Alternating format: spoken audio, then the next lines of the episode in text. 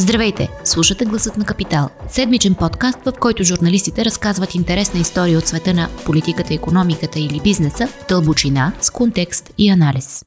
Здравейте! Вие сте с Гласът на Капитал, аз съм Зорница Стоилова. Махаме за сбогом на тази шантава година, но преди да я изпратим, няма как да не се спрем и да помислим в какво състояние ни оставя и как отломките от случилото се ще ни засегнат и лично, и професионално през следващата година, как ще се отразят на страната, в която живеем, на економиката, на обществото като цяло и на глобалните процеси. В този епизод ще чуете няколко от познатите ви гласове, редакторите в Капитал, които разсъждават на това как ще живеем през следващата година. Във втората част на епизода ще чуете интервю на Румяна Червенкова с българската правозащитничка и един от основателите на БОЛТ, Българска общност за либерална демокрация, Димитрина Петрова, в което те разговарят защо тези ценности са под такава мощна атака през последните години и къде са корените на популистската вълна, която залива света. Приятно слушане, топли и уютни празници от екипа на Капитал. Ще бъдем с вас отново през януари. И така, в тази предпоследна седмица от тази необикновена година сме тук с управляващи редактор на Капитал Алексей Лазаров, за да се опитаме да направим оценка как решенията, които тази година се взеха в политически и управленски план в България, ще ни засегнат и през следващата. Алекс, здравей! Здравейте! Беше доста турбулентна година в политически смисъл в България. Видяхме още в началото да падат някои одиозни фигури на прехода, така да бъдат свалени от пиедестала си. След това видяхме, може би, началото на края на ГЕРБ и на самата фигура на Бойко Борисов. А, а, видяхме как прокуратурата така се намеси доста грубо в бизнес средата в България и в, в без това разкаления пейзаж вече. А, но ако ти трябва да избереш, може би, едно политическо събитие, което според теб а, имаше така най-сериозни ефекти върху, върху начина по който живеем, а, и което според теб ще, ще виждаме да се развива през следващата година, кое би посочил от всички тези сюжети, които само нали, да направя така, и тази вметка, че са само част от всичко, което се случи през годината.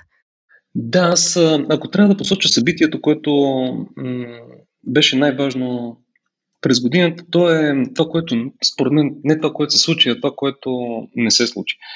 То беше наистина изключително нестабилна година, но това, което не стана, за мен е най-важното и то определя какво ще се случи през следващите години. И това, което не стана е, че тази конфигурация, която, лицето на която е ГЕРБ и, и Бойко Борисов, успя да се задържи на, на власт, въпреки абсолютно всички турбуленции. Значи, до преди няколко месеца аз смятах, че м- Бойко Борисов ще падне на власт, от власт всеки момент, защото около него се случиха не само политически кризи, не само протестите през лятото, които бяха изключително масови, пълни, изпълнени с страшно много енергия за промяна. Тоест не само политическа криза, но около него имаше изключително тежка здравна криза. А, имаше и в момента изключително началото на очакване и вече началото на доста сериозна економическа криза. И аз мисля, че комбинацията от тези кризи ще бъде абсолютно достатъчна, за да промени конфигурацията в властта. Но това не се случи. Всички тези кризи, те бяха предизвикани от един процес, който тече през последните години, напоследък доста, по, доста по-силно. На точният термин за това нещо е превземане на, на държавата, завладяване на все по-големи части от, от, от нея, поставяне под контрол на все по-големи, все повече държавни органи, все повече части от изпълнителната, законодателната и съдебната власт на тази мрежа от хора и интереси около, около ГЕРБ. И то причината за, за протестите всъщност бяха по-активните действия за приключване точно на този процес на пълно превземане на държавата. Защото ако се върнем назад, ще видим, че всъщност изключителната активност на прокуратурата, това, което и ти каза, свалянето от пиадестала на, на олигарси, то е част точно от този процес за вземане на абсолютно всички ресурси в държавата в ръцете на една сравнително тясна група хора. А склонен ли си да направиш прогноза дали Бойко Борисов в частност и, цялата така върхушка около него ще а, получи отложено наказание на предстоящите избори? Моята прогноза е, че на етапа, че те няма да бъдат, няма да получат толкова тежко наказание от избирателите, колкото са сериозни а, да кажа, греховете им. Защото в момента в резултат на, на техните действия сме в ситуация, в която България е вероятно най-засегнатата страна в Европа от цялата здравна криза. В момента тя е една от най-засегнатите в света, но да кажем, че това е временно състояние. Когато здравната криза отмине и се върнем назад, е много голяма вероятността България да се окаже най-засегнатата страна, от, не, не просто от Европейския съюз, от цяла Европа. Това е страната, в която са починали най-много хора от, от коронавирус. Това е чудовищна управленска катастрофа. Но някакси чувствителността по тази тема, желанието на хората да не се травмират допълнително, различната интерпретация на това, което се, което се случва, не доведе до толкова масово недоволство срещу правителството и, и ГЕРБ, което да се отрази сериозно на изборните им резултати, поне съдейки до социологическите проучвания до, до момента. Тоест, това, което не се случи тази година, вероятно няма да се случи и следващата. Разбира се, до тогава има още много време и прогнозите в момента са изключително трудни, но аз не предвиждам много големи политически турбуленции през следващата година.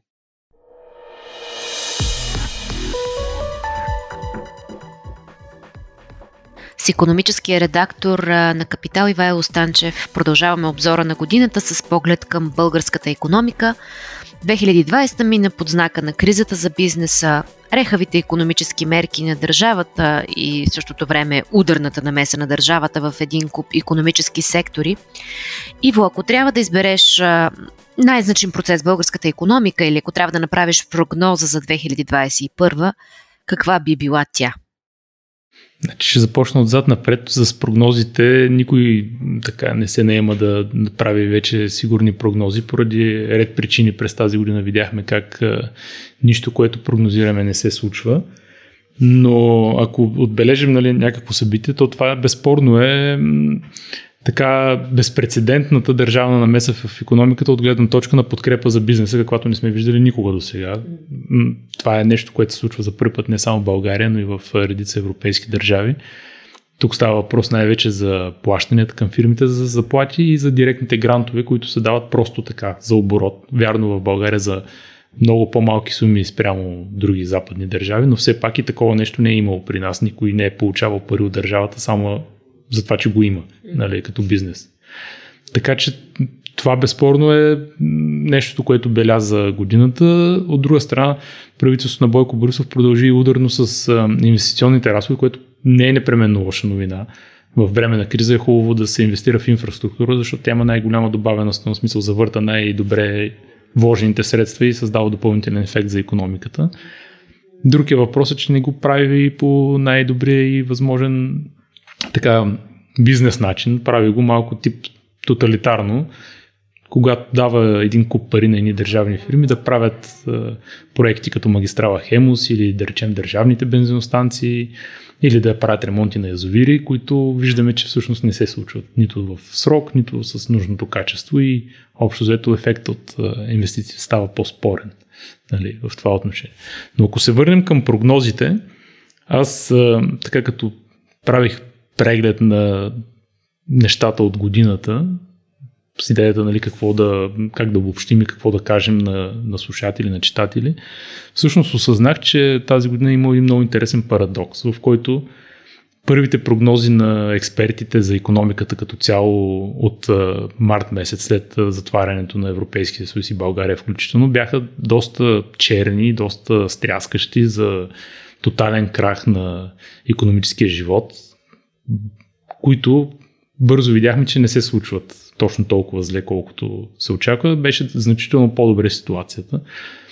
След това имаше едни прогнози пък за очакваното отваряне през лятото, които говореха за силен ръст, за голям бум и оживление след отварянето на и на пътуванията, и на туризма нали, през летния сезон. Те пък се оказаха доста наценени и реалността беше доста по-скромна. И на този фон, който гледахме през, през тази година, е много интересно, нали, че постоянно, да не кажа всяка седмица, има промени на прогнозите за 2021 година. В смисъл, никой не смее да, да стои в някаква рамка и да казва така ще бъде. То всеки ден се променят нещата. Ето сега новия вирус, щам на вируса в Великобритания, тотално променя всички очаквания за коледно-новогодишните пътувания и изобщо събития. Така че много е трудно да се каже какво ще се случи до година. Гледах няколко прогнози на големи тип, примерно Unicredit, които правят такива на, за Централна и Източна Европа. Общо взето те вече не говорят за конкретни ръстове до година, а казват за възстановяването на економиката, че то ще продължи не една, две или три, а може би 4 години. Така че можем да приемем един такъв хоризонт, да си кажем до края на 23-та, примерно и 24-та година, че ще сме се възстановили от кризата, която предизвика коронавируса. Дали ще е с 2% през 2021 година и с 5% през 2022 или обратно или по някакъв друг начин, никой не смее да каже към момента. По-интересно може би е как ще се възстанови пазара на труда. Защото то е свързано, разбира се, нали, цялото економическото оживление, но самия коронавирус и самите ограничения и мерките, които се въвеждат, те променят и начина на бизнес дейността променят на, на много фирми. Всъщност може да се окаже, че ние ще имаме економическо възстановяване без толкова силно възстановяване на пазара на труда, а може и обратното, разбира се. Нали? Смисъл, трудно е да се прогнозира към момента. По-скоро първият вариант е по- възможен поради електронизиране на процеси, дигитални услуги и какво ли още не, което не изисква толкова много човешки капитал. Това е много интересен така, много интересна тема, която анализират световните експерти. Тя е свързана, разбира се, и с всичките тези схеми за подпомагане, които вървят в цяла Европа, включително и в САЩ. Защото ефекта от коронавируса все още не може да се оцени реално на пазара на труда, който се поддържа изкуствено от правителствата на, на нива, които не са реални. В смисъл, ние в момента имаме Конкретно, ако говорим за България, имаме и 250 хиляди човека, които се водят на работа, но те не работят. Нали, смисъл, това е, те получават доходи, харчат ги, да, поддържат економиката по един или друг начин с, с тези разходи, които правят, но те реално не работят. Много тях стоят вкъщи. Те, просто това е един момент, когато това спре, тогава вече ще разберем нали, самите мащаби и големината на кризата, колко е, е била голяма. Сега днес социалният министр Деница Сачева обяви, че тези мерки за подкрепа на заетостта, така известни като мерките 60 на 40, 80 на 20 и новото 75 на 0 за служители на ресторанти, които нали, са затворени, ще продължат до септември 2021, което по принцип е много добре, че дава някакъв хоризонт и яснота на фирмите какво могат да очакват от тук нататък от държавата, но пък и дава едни притеснения, в които показва, че държавата ще изхарчи още много пари, за да поддържа изкуствени хора в заетост, без те да извършват реална економическа дейност, което би създало допълнителни проблеми след време. Да, очакваш ли дългосрочни ефекти от този процес? Еми, най-малкото, ако ти си един работник и на тебе да речем 9 месеца през 2020 година и 9 месеца през 2021 година ти плащат за да не работиш, нали, шанса след това да си конкурентен на пазара на труда е много малък. А, шанса да затънеш още повече след като спрат тези помощи е много голям.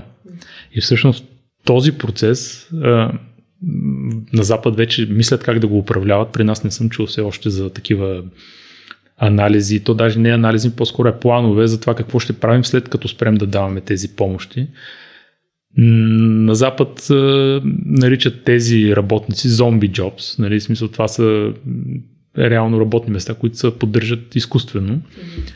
И всички поне така по известни експерти, анализи, които аз така успях да, да прегледам, са на мнение, че колкото по-дълго продължава тази подкрепа, толкова по-голяма ще е кризата след това. В смисъл, толкова голям, по-голям ще е проблема. Разбира се, всички казват, че не може това да се спре сега и веднага. Нали? Смисъл, няма как да ги оставиш те хора да умрат от глад, образно казано, защото ти им забраняваш да работят това, което те могат. Най-разумното е да се използват тези месеци не толкова за поддръжка на заплащането на служителите, колкото за тяхната преквалификация. Но тук също липсват планове за това, което на ще ни изиграе лош проблем, най-вече защото идват избори и никой не иска да мисли дългосрочно в момента всичко е фокусирано върху моментното задоволяване на нуждите на някакви групи хора, които да се материализират след това в изборите. А можеш ли да кажеш колко точно е дала държавата на бизнеса? Ами, Деница Сачева днес направи оценка на изпълнението на всички социални мерки, защото трябва да разделяме тези мерки по 60 на 40, които са за работници, те са социални и тези, които са за бизнеса, които са по програма и конкурентоспособност, които са грантове за самите фирми, нали? там не са пари за работниците. Но да речем това, което министър Сачева направи като оценка е около 650 милиона за цялата година до тук като сума платена по мерките за, за запазване на заетостта и още близо 50 милиона по допълнителните мерки тип 24 лева на ден или пък за родители, които са останали вкъщи да гледат децата си.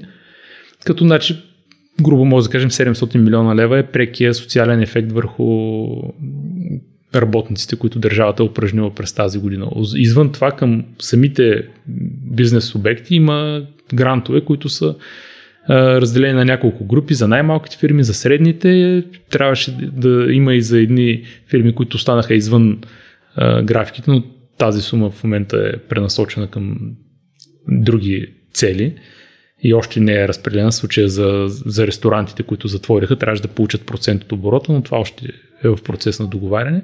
Та там става въпрос за някъде около грубо 450 милиона евро, което са още около 900 милиона лева. Значи, ако ги съберем с останалите, говорим за милиард и половина, милиард и 5-600 милиона лева, което реално погледнато, ако го изчислим като процент от брутния вътрешен продукт, е някъде около 1,5% от брутния вътрешен продукт като помощ за бизнеса. Ако така е прието да се сравнява нали, като процент от БВП спрямо от другите държави, ние сме общо взето на дъното по този показател а, може да кажем, че всъщност а, дори съседни държави като Румъния, Унгария или Гърция са дали много повече пари на бизнеса като процент от брутния си вътрешен продукт за подкрепа спрямо българското правителство. А може ли да кажем колко от тези пари са стигнали вече? Е, това са тези, които са стигнали, иначе обещаните за България са 6,7% от БВП, но те така или иначе не са изобщо насочени пряко към бизнеса. Това, в тази сума 6,7% примерно се включват всичките тези гаранции, които Българската банка за развитие трябваше да поеме в размер на няколко милиарда за нисколихвени кредити, както виждаме към тях няма никакъв интерес почти. Те не се използват реално.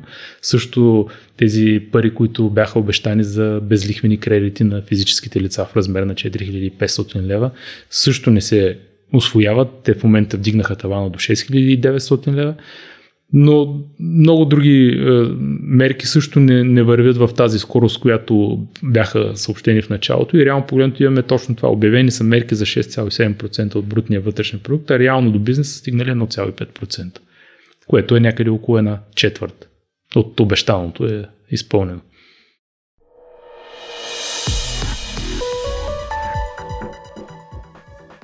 Продължаваме разговора с международния редактор Кирил Кирчев. Обръщаме поглед към света и към глобалната економика. Пандемията спря света, обърка глобалните вериги на доставки, имахме драматични американски избори, един продължителен Брексит. Според теб, кое от всички тези неща ще промени начина по който функционира света и взаимоотношенията между силите в следващата година? Здравей, Зори. Може би сме така омръзнали на, на читателите да казваме колко е лоша отиващата си година, но няма как да не кажем все пак и три изречения, че на практика света ще се оттегли от тази година с най-голям спад на производството, с твърде, твърде голяма безработица, особено в развитите а, държави, с една тенденция към намалява стандарт на живот. Така че проблемите за обикновените хора и за компаниите въобще не са свършили.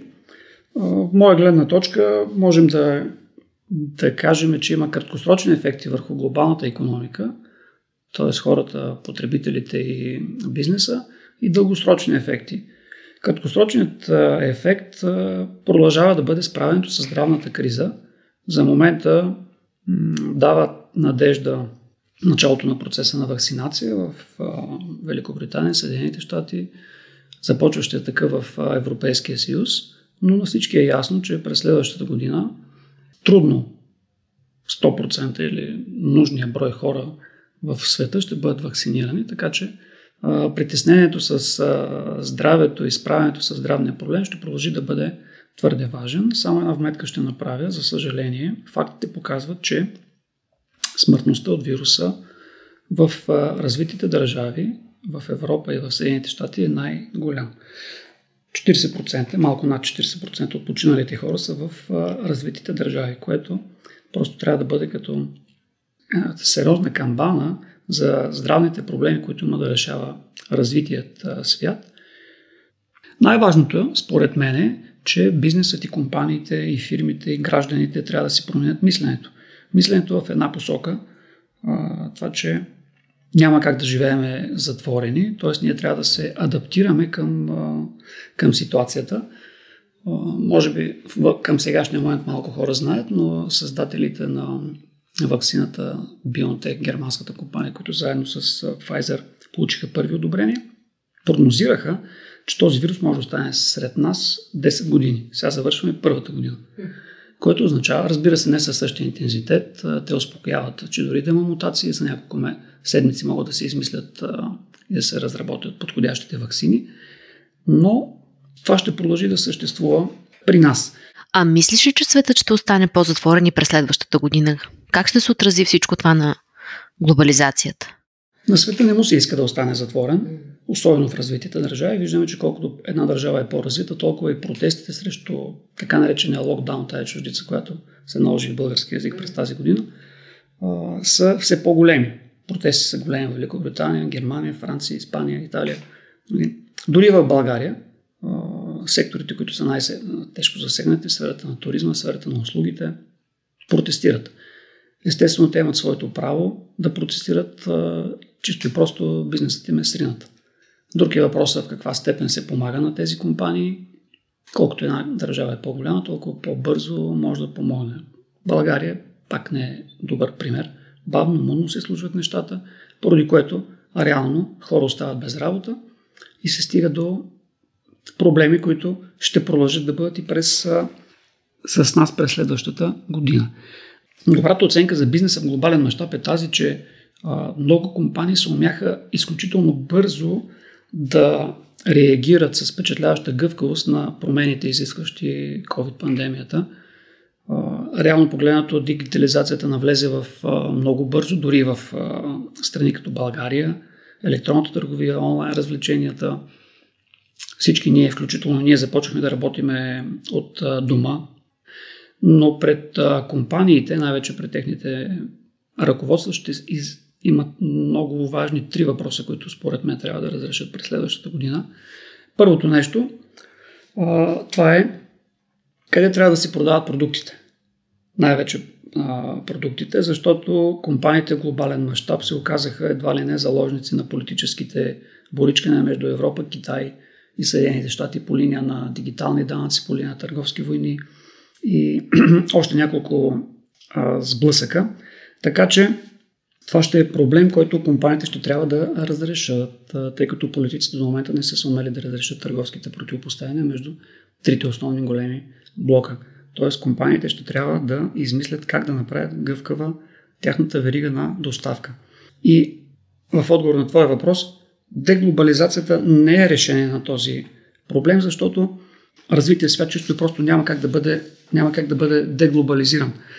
Разбира се, промяната на веригата на доставки е свързана с разходи, както за фирмите, така и за държавите, които трябва да помогнат, ако желаят веригите на доставки да се върнат към страните от Европейския съюз или към Съединените щати или около тези економически блокове. Така че това е свързано с разходи.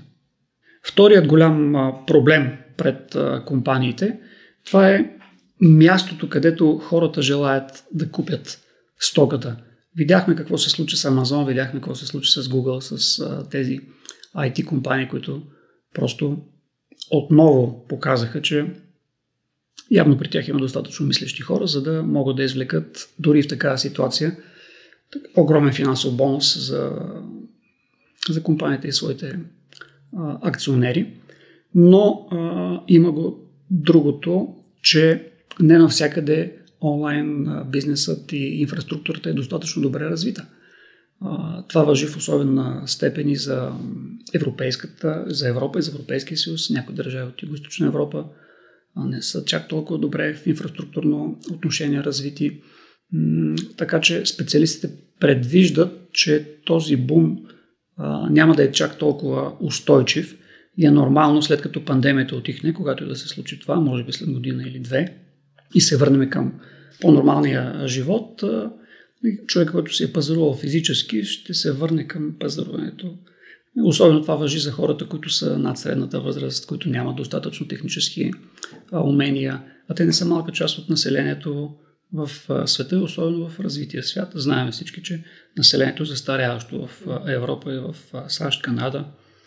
И третият най-важен въпрос, пред който трябва да се изправят компаниите е къде ще се работи. видяхме какво се случи с пазара на труда, най-вече с навлизането като светкавица на работата от дома. Първите резултати показват, че изненадващо добри са постиженията при хоум офиса както за страна, от страна на компаниите, така и от работоспособността на, на хората. Колко бързо ще бъде възстановяването на глобалната економика? Какво казват прогнозите към момента? Възстановяването е трудно да се каже. Прогнозите се сменят, твърде са динамични. Не са ясни дори все още какви ще бъдат щетите от пандемията. До кога ще продължат да се понасят тези щети.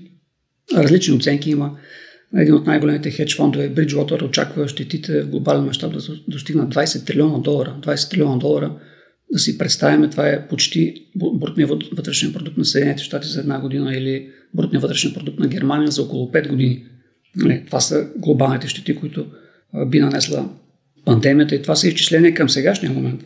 Ако Европа или развития свят остане леко по-затворен в началото на следващата година, нормално тия щети да станат все по-големи в опита да бъдат намалени различни правителства, включително и в България, взеха огромни дългове. Така че тия помощи, които се дават и на бизнеса, и на хората останали без работа, стават чрез увеличаване на задълженията. Задълженията, последните изчисления показват, че те вече надхвърлят глобален мащаб около 13 трилиона долара. 13 трилиона долара, това е около средата на брутния вътрешен продукт на Съединените щати. И следващата година се очаква глобалният дълг да надхвърли 125% от световния брутен вътрешен продукт. Въпросът е дали този дълг ще може да се плаща и затова не случайно са и упреците към централните големи водещи централни банки в света, Федералния резерв в САЩ, Европейската централна банка, Японската централна банка или Централната банка на Великобритания, за това, че печатат твърде много пари, осигуряват ефтино финансиране, в резултат на което правителствата задлъжняват, задлъжняват, задлъжняват. И в един момент лихвите продължават години наред да се поддържат на изключително ниско ниво, за да може правителствата да се финансират на ниска цена и да могат да си плащат тези задължения. Но в един момент, така или иначе, ще се процесът на отпускане на ефтини заеми трябва да приключи. Разбира се, и противници на тази идея, той да спре процесът трябва да приключи, а покачване на лихвите означава фалит и на държави, и на компании, тъй като чисто и просто нямат да могат да посрещнат изплащането на задълженията си с приходите, които получават. Така че това е голям горещ картоф, от който за момента нали, има големи притеснения как ще стане измъкването. Говори се за намаляване на задължения, това обаче не е ясно как ще бъде посрещнато от инвеститорите, които вече са закупили облигации, държавни или корпоративни облигации. Така че това е една голяма неизвестна. Това е процес, който ще тече години наред. Не няма да приключи следващата година, нито последващата. Ясно е, че лихвите поне следващите няколко години централните банки ще бъдат близо до нулата, което означава, че ефтиното финансиране ще продължава, дълга ще продължава да се увеличава, но така или иначе този процес в един момент ще приключи. дългосрочен план ако не проблемите, то перспективата е свързана с очакванията за новата американска администрация, екипа на Джо Байден, какво ще предложи на европейските си партньори, какво ще предложи в отношенията с Китай, надеждата на Европа да има едно, едни по-близки отношения между САЩ и Европейският съюз. Европейците се чувстваме пренебрегнати по време на управлението на, на Доналд Тръмп, може би с основание, може, може би не. Чак а, с такова голямо основание, но това ще е така гвоздия през следващите 4 години. Не случайно и Европейската комисия се опитва да подаде ръка за партньорство между САЩ и ЕС в, така, играйки в един отбор в отношенията с Китай. Вторият важен момент в дългосрочен аспект. За първи път държава напуска Европейския съюз и това е Великобритания, на практика втората по голема економика в Европа след германската. Така че, без значение как ще приключат търговските преговори, факт е, че отношенията ще бъдат на различна основа поставени от началото на следващата година. Още по-големият проблем обаче е, че в Европейския съюз продължават търканията между страните като Унгария и Полша, които не желаят да спазват правилата и Европейския съюз или Европейската комисия. За съжаление, последно време към тази двойка държави може да прибавим и България. На всички е ясно, че правилата твърдо се заобикалят в нашата страна. Това вече се изясни на Брюксел, благодарение на протестите, които продължават дори стихващи от няколко месеца в страната. Така че по-големият проблем на Европейския съюз ще бъде как ще се справи с вътрешните си проблеми. И това ще бъде едва ли не Рубикон, който ще е показателен за дали ще има Европа на една, две, три скорости и какво ще продължи, какво ще бъде бъдещето на Европейския съюз от тук нататък.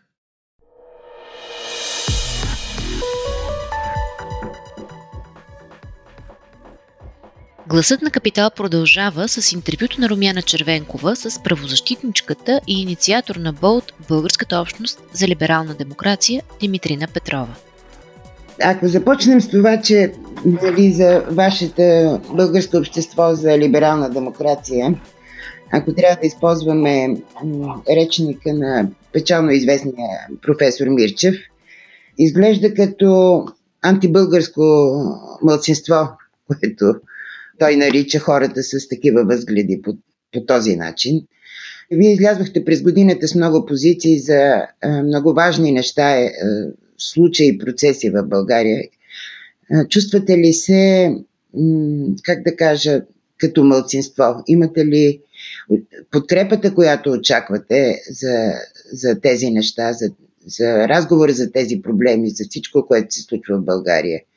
Даже по линията на е, либерална демокрация, нелиберална демокрация, за нещата, които а, засягат а, политическия дух на времето. Той като че ли се променя не само в България и в света. Но да започнем с това как се чувства а, вашата организация тук в България. Когато преди а, около две години започнах да мисля за това, което после се нарече БОЛД, Българска общност за либерална демокрация, ми се струваше, че става въпрос за едно наистина мълцинство, в смисъл на, на идейни позиции, в смисъл на ценностна ориентация. За сега, в момента, а, аз съм повече оптимист. Първо, аз съм малко по-агностически настроена за това колко са привържениците на ценностите на, на демокрацията, на либералната демокрация в България.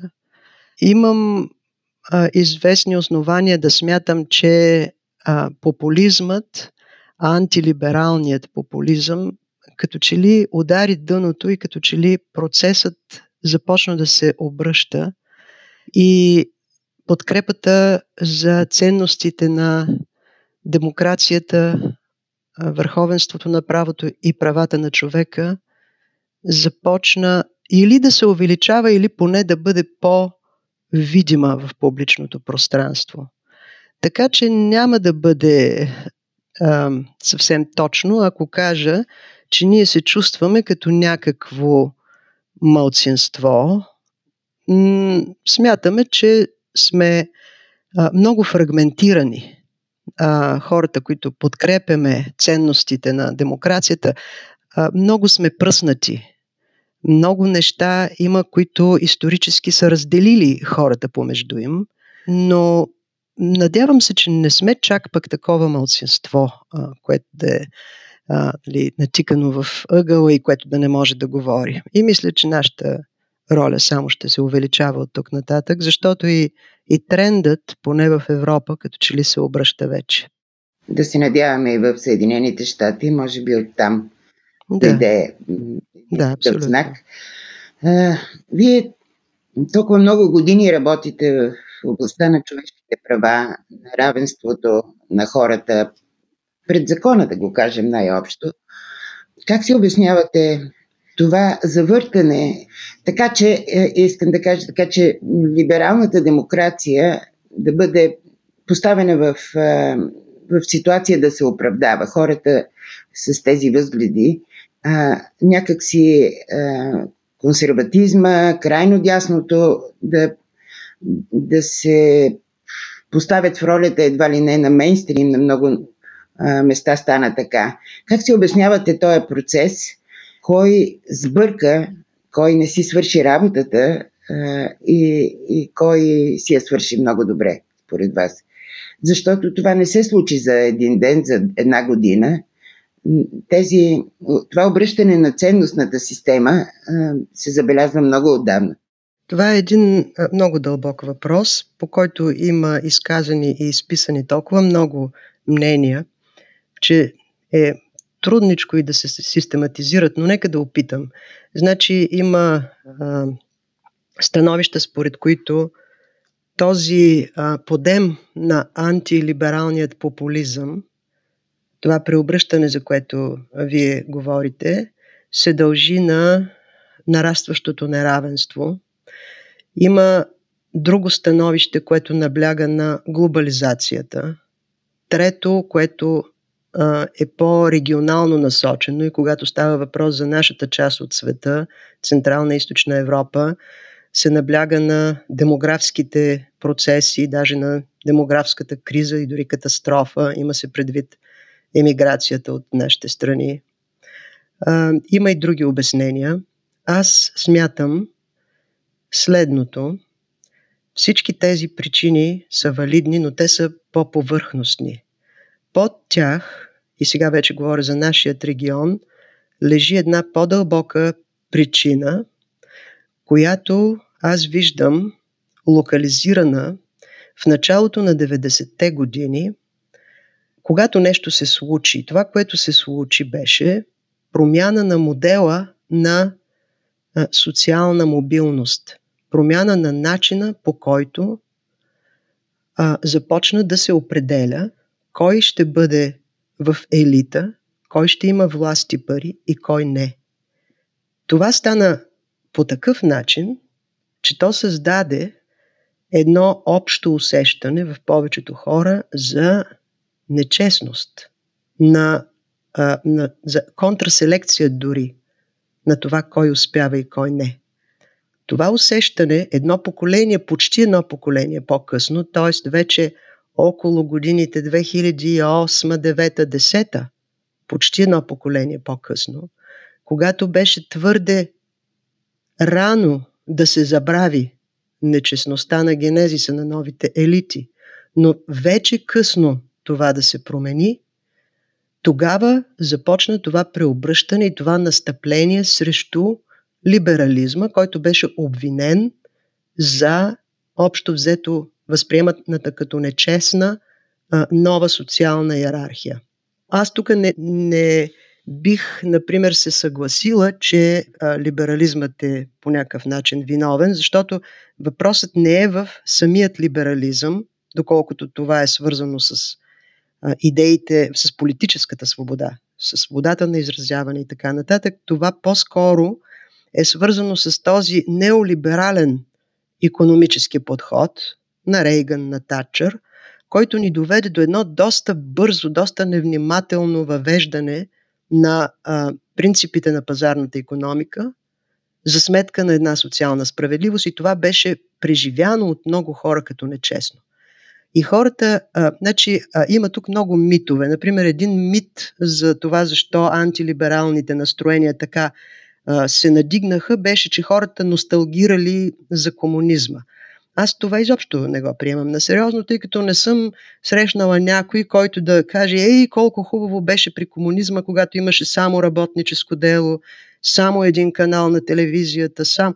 Не, хората не носталгират за несвободата, по-скоро друго се случи. Хората, и, и също така те, а, има обяснение, че хората са фрустрирани, защото се сравняват с граждани на Лондон, Париж, Рим, Нью Йорк и си казват, ето нас щяхме да живеем като тях, а обедняхме.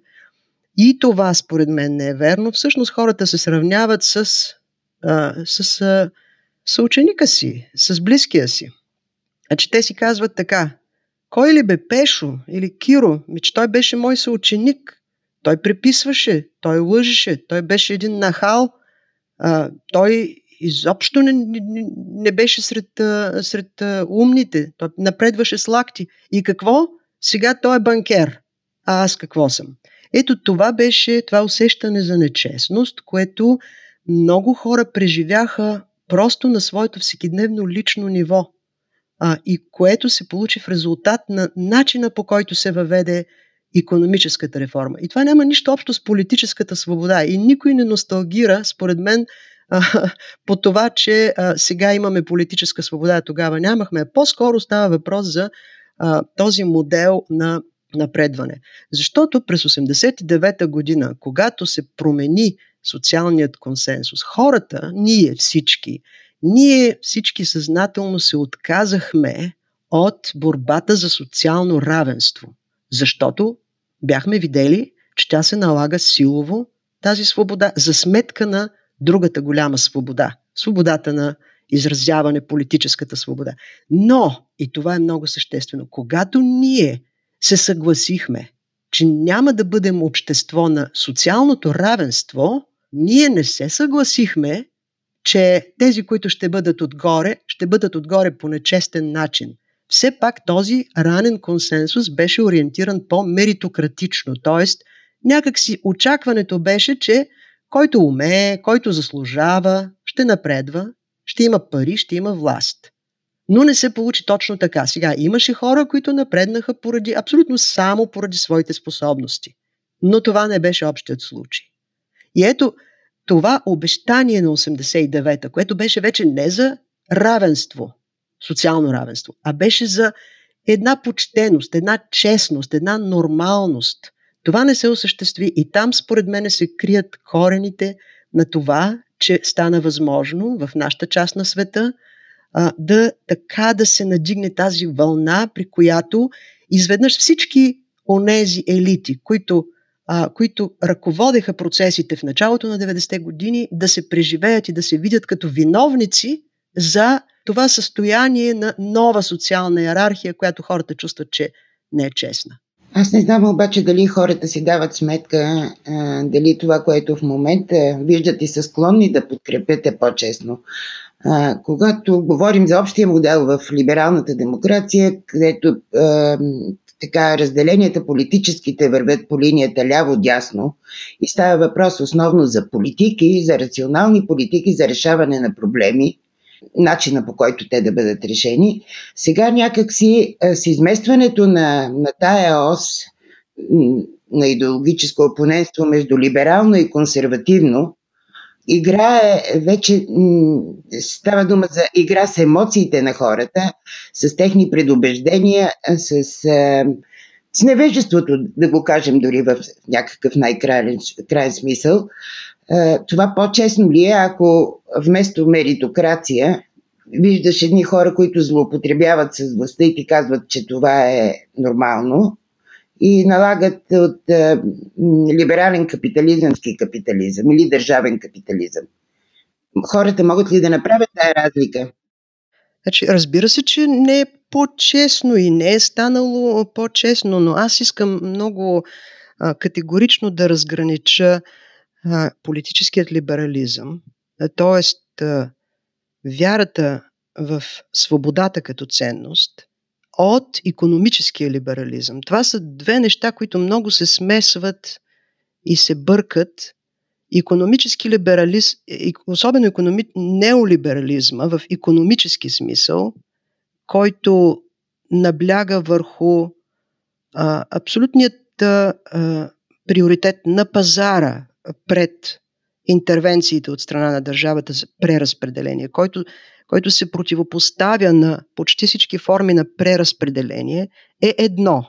Политическият либерализъм е нещо доста различно и тук просто хората, много хора са доста объркани от смесването на тези две понятия. Българска общност за либерална демокрация категорично е общност, която е за, която изповядва ценностите на политическият либерализъм, а не на економическият. Ние сме като общност много различни хора. Има в нашата общност някои са економ... в социално-економически смисъл, някои са по-надясно, други са по-наляво, по уста ляво-дясно, т.е. по уста пазар срещу държавна регулация. Ние сме различни, но това, което ни обединява е вярата в това, че свободата е една от върховните ценности. Свободата в политически смисъл.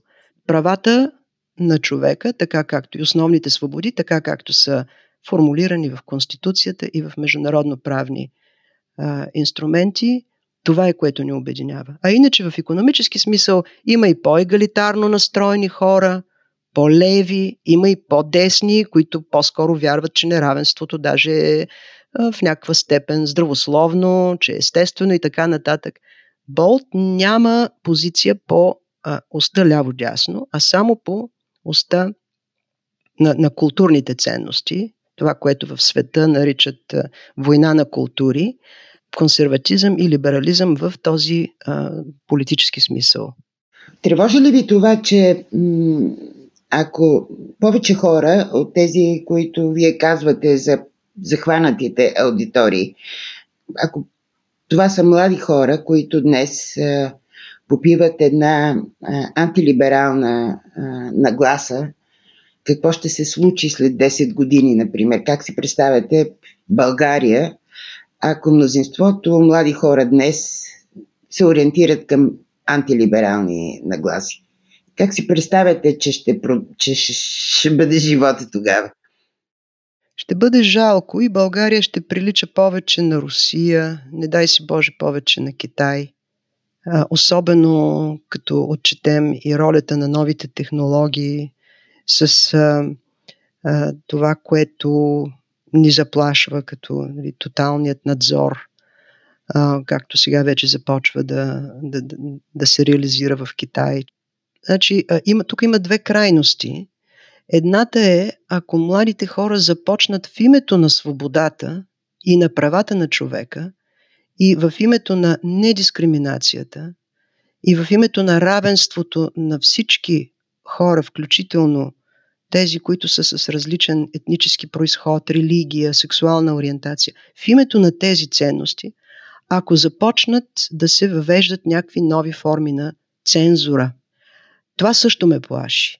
Тоест, и за това позициите, които ние развиваме, се опитват да държат сметка за тези крайности. Значи, нито, особено в академична среда, нито е добре да се толерира, да кажем, реч на омразата на етническа основа.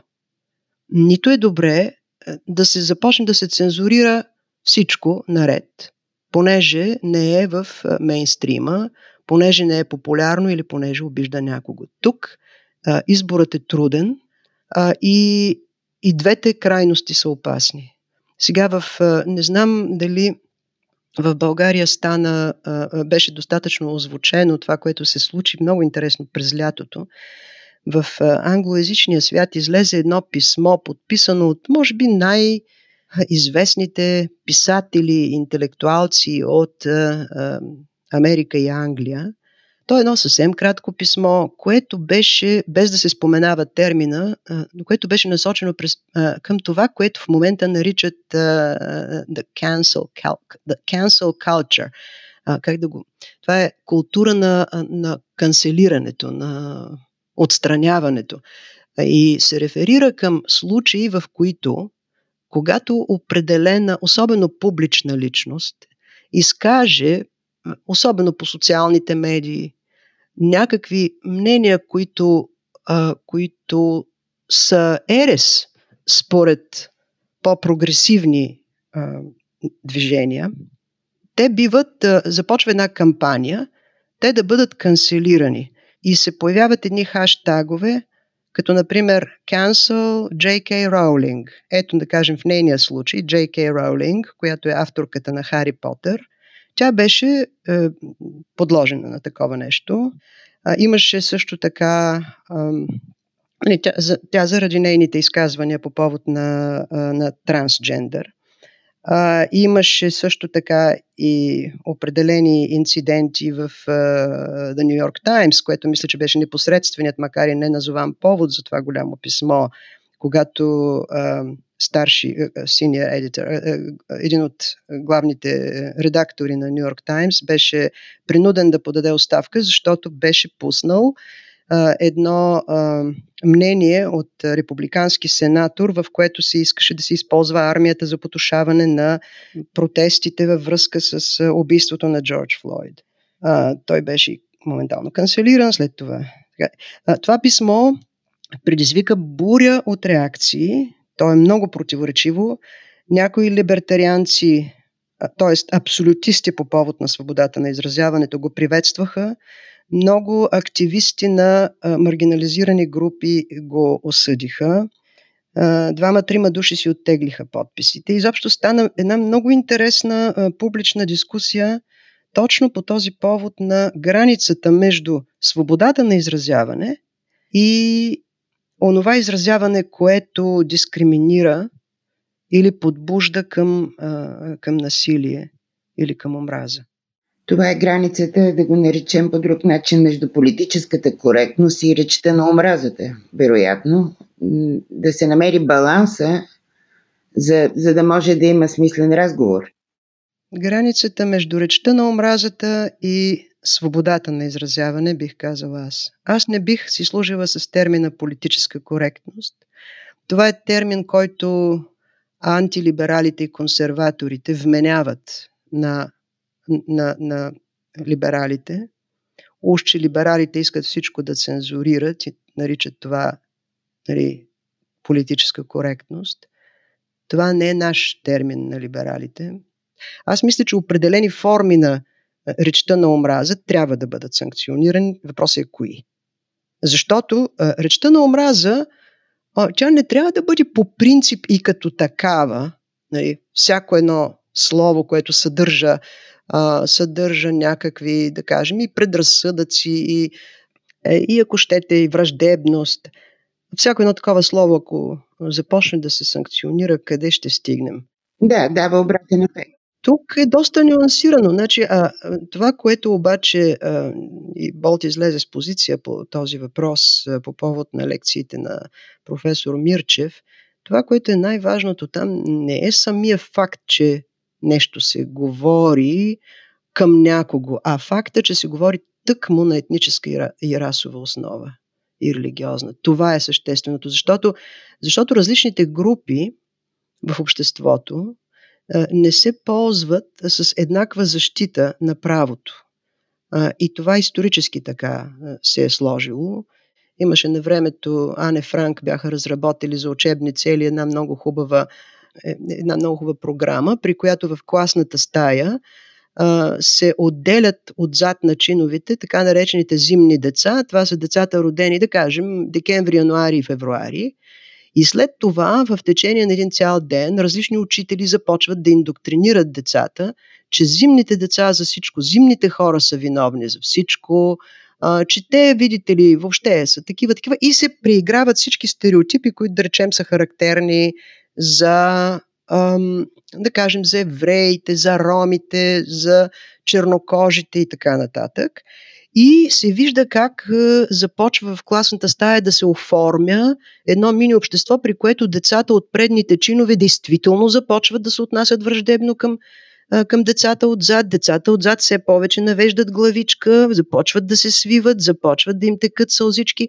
Това беше един опасен експеримент, аз съм присъствала на него, обаче той много нагледно показа как, как може нали, една група много бързо да стане да стане дискриминирана.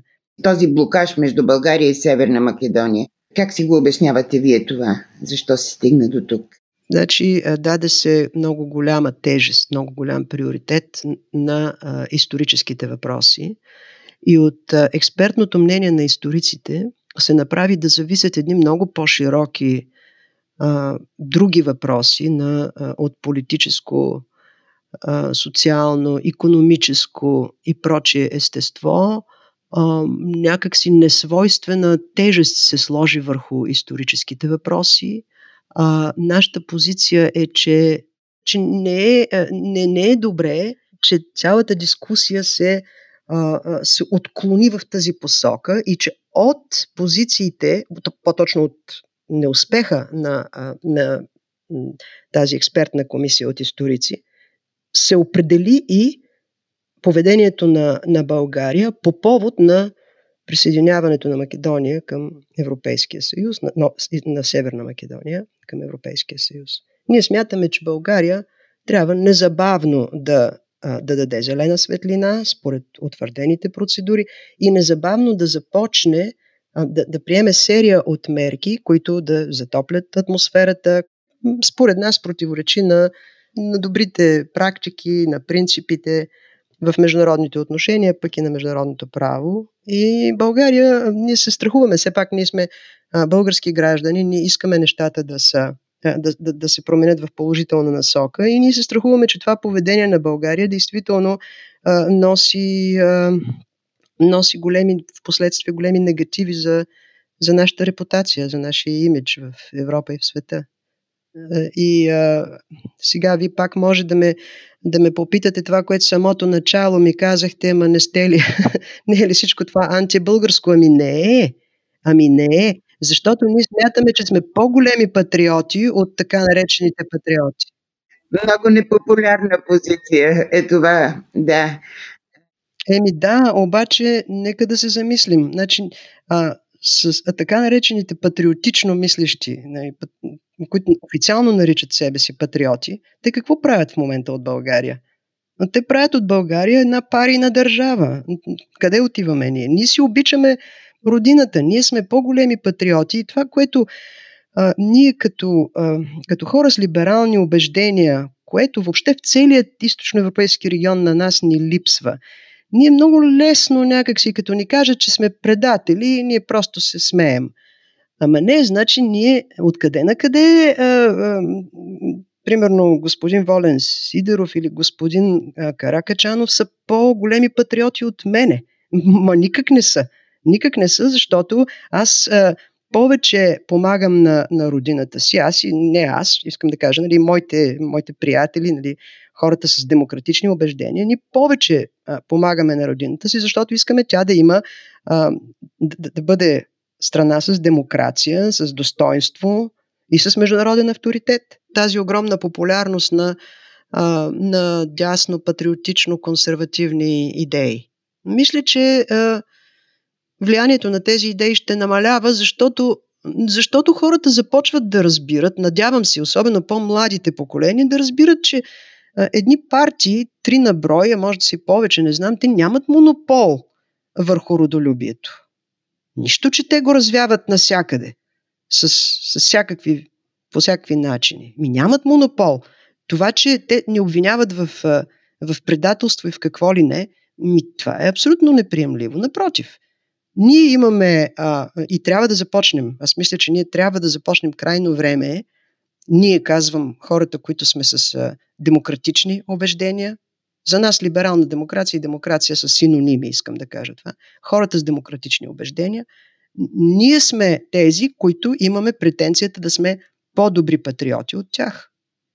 Ако започнем да анализираме казус по казус, просто това може да се покаже, че те всъщност са нанесли много повече вреда на България, отколкото който и да било друг. Какви са ви очакванията за следващите избори до година, парламентарните, очаквате ли да има някаква промяна в, така, в цялата ситуация в България, не само политическа, но и ценностна? Ще цитирам Томас Мор, авторът на Утопия, който казва аз повече се надявам, отколкото очаквам, че ще бъде ето това хубаво общество, което и така нататък. Значи аз повече се надявам, отколкото очаквам. Надявам се, но не очаквам. А, да се получи една а, м- конфигурация, която а, да, да бъде радикално, да, да, да, радикално а, различна от сегашната.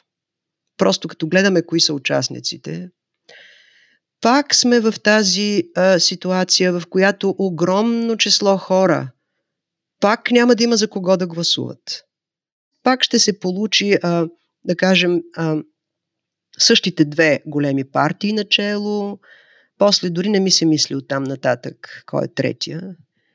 Защото ако третият е Слави Трифонов, просто ние още веднъж показваме, или ако Слави Трифонов дори отиде по-напред, ние още веднъж показваме нашата историческа нагласа, все да се хвърляме към някой нов а, популистски лидер. Така че не знам, много е рано да се говори.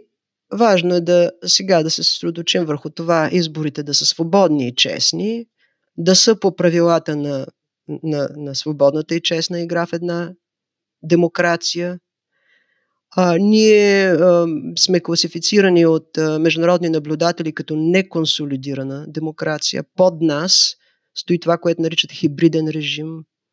Там, да речем, е Сърбия. Там е, там, там сега и даже Унгария. А, просто ако може, чрез който и да дойде на власт, но поне изборите да са свободни и честни.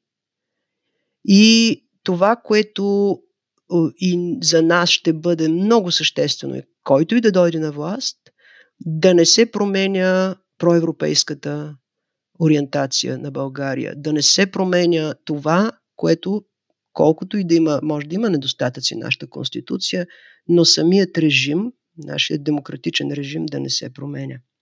Това е важното. Благодаря ви много. Ако този епизод ви хареса и искате да слушате новите епизоди веднага, щом излязат, абонирайте се за гласът на Капитал в Apple Podcast, Google Podcast или Spotify. Обратна връзка за гласът на Капитал можете да ни изпращате на подкаст @capital.bg или в познатите ви профили на Капитал в Facebook и Twitter. Музиката, която чувате в този подкаст е написана от композитора Петър Дундаков специално за Капитал. Аз съм Зорница Стоилова, а епизодът монтира Тихомир Колев.